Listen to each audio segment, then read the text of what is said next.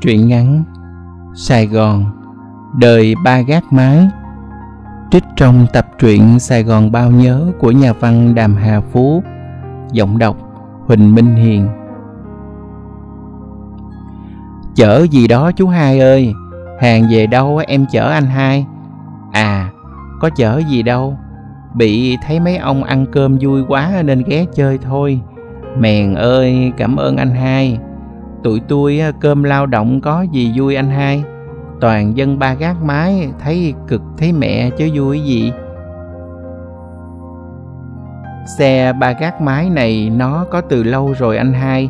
Hồi tôi còn nhỏ thì ba tôi đã chạy xe này, Chạy từ xích lô mái qua ba gác mái. Rồi thời cuộc, gia đình lên xuống, Bán đi rồi mua lại. Độ lên rồi độ xuống giờ nó thành ra làm vậy chớ, tôi nhớ hồi xưa nó đẹp hơn. Mà ba tôi á, ổng cũng chạy ba gác mái từ lúc ổng còn trẻ. Hồi đó chạy ba gác mái ngon lắm á nha anh hai. Một mình ba tôi chạy tuy cực lắm, nhưng mà nuôi mấy má con tôi sống được.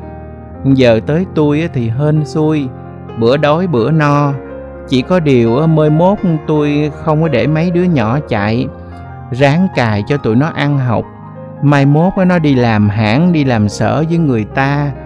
Quần tây, áo sơ mi mang cặp táp cho có với người ta.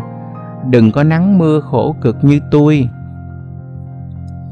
Ba gác mái này hả, khó chạy lắm anh hai. Chạy không có quen leo lên là đụng tá lả. Bị nó nặng lắm, nhất là lúc chở hàng. Bẻ cua là bẻ cả đống hàng trên xe gặp hàng lớn, hàng nặng là phải bẻ cái cua bằng cả hai tay, hai chân luôn á. Cái mình chạy ngoài đường á, còn vừa côn á, vừa ga, vừa số cực lắm. Nhiều bữa chạy chục cây số về nhà ngủ không được luôn, bị ờ, nhức rim mình, rim mẩy. Còn nữa, giờ đường thì đông, xe máy chạy ẩu nên cũng dễ tai nạn. Ba gác mái bị cấm cũng phải nhưng mà anh hai nghĩ coi, dân tình ở nhà toàn ở trong hẻm, mà nhiều nhà hẻm sâu còn hai, ba cái xiệt. Muốn sửa nhà, mua đồ, không có ba gác mái thì vô phương. Nên cấm thì cấm mà chạy thì cũng còn chạy được. Có thời căng quá, mấy ổng gom hết, phát cho mỗi nhà 5 triệu đền, rồi cũng từ từ trả ra, giờ chạy thì hên xui, bị bắt coi như lỗ tôi cũng không biết kiếp trước làm gì nên tội mà giờ trời đầy phải sanh hai cái bằng ba gác mái này. Thương cái xe mà cũng thương mình lắm anh hai. Bị à, đã có lệnh cấm nên suốt ngày giao thông, công chánh, trật tự, phường, quận, kể cả dân phòng, thằng nào cũng dòm ngó. Hở một chút là phạt, hở một chút là kêu lại. Chở hàng á thì ờ, bị đám xe tải nhỏ xe Trung Quốc nó cạnh tranh phá, phá giá sát rạc à.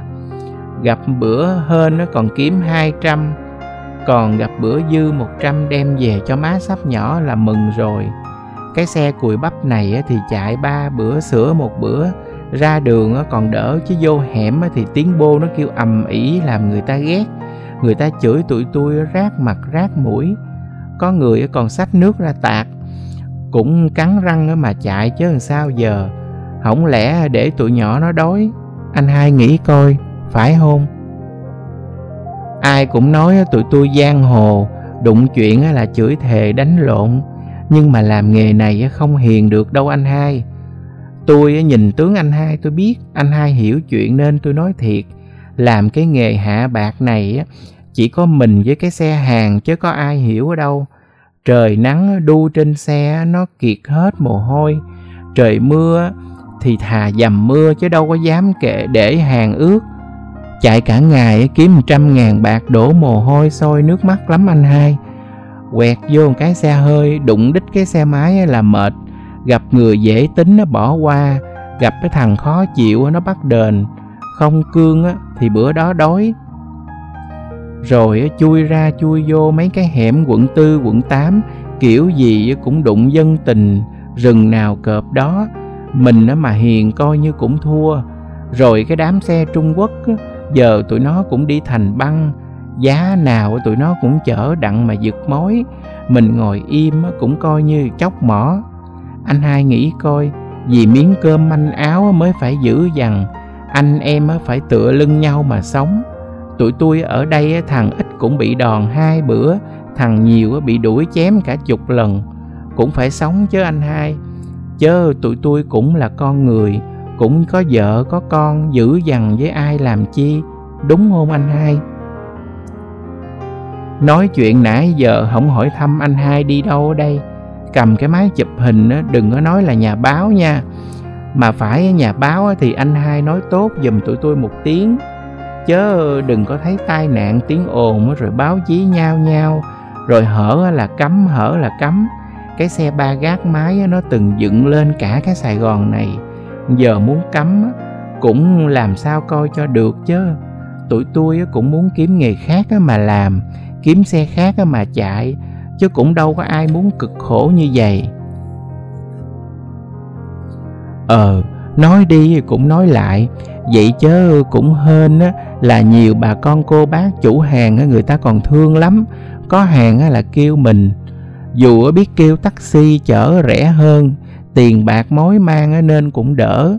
Chịu khó khiêng lên khiêng xuống đau cái lưng chút mà người ta cho tiền cà phê. Đó như cơm tụi tôi ăn đây là bà chủ hàng bên kia. Bà kêu đó cho đó chứ chở hàng thì cha này chở mà cả đám được ăn ké. Tụi tôi nói thiệt, mấy người sống tình nghĩa, trời không phụ lòng. Phải hôn anh hai?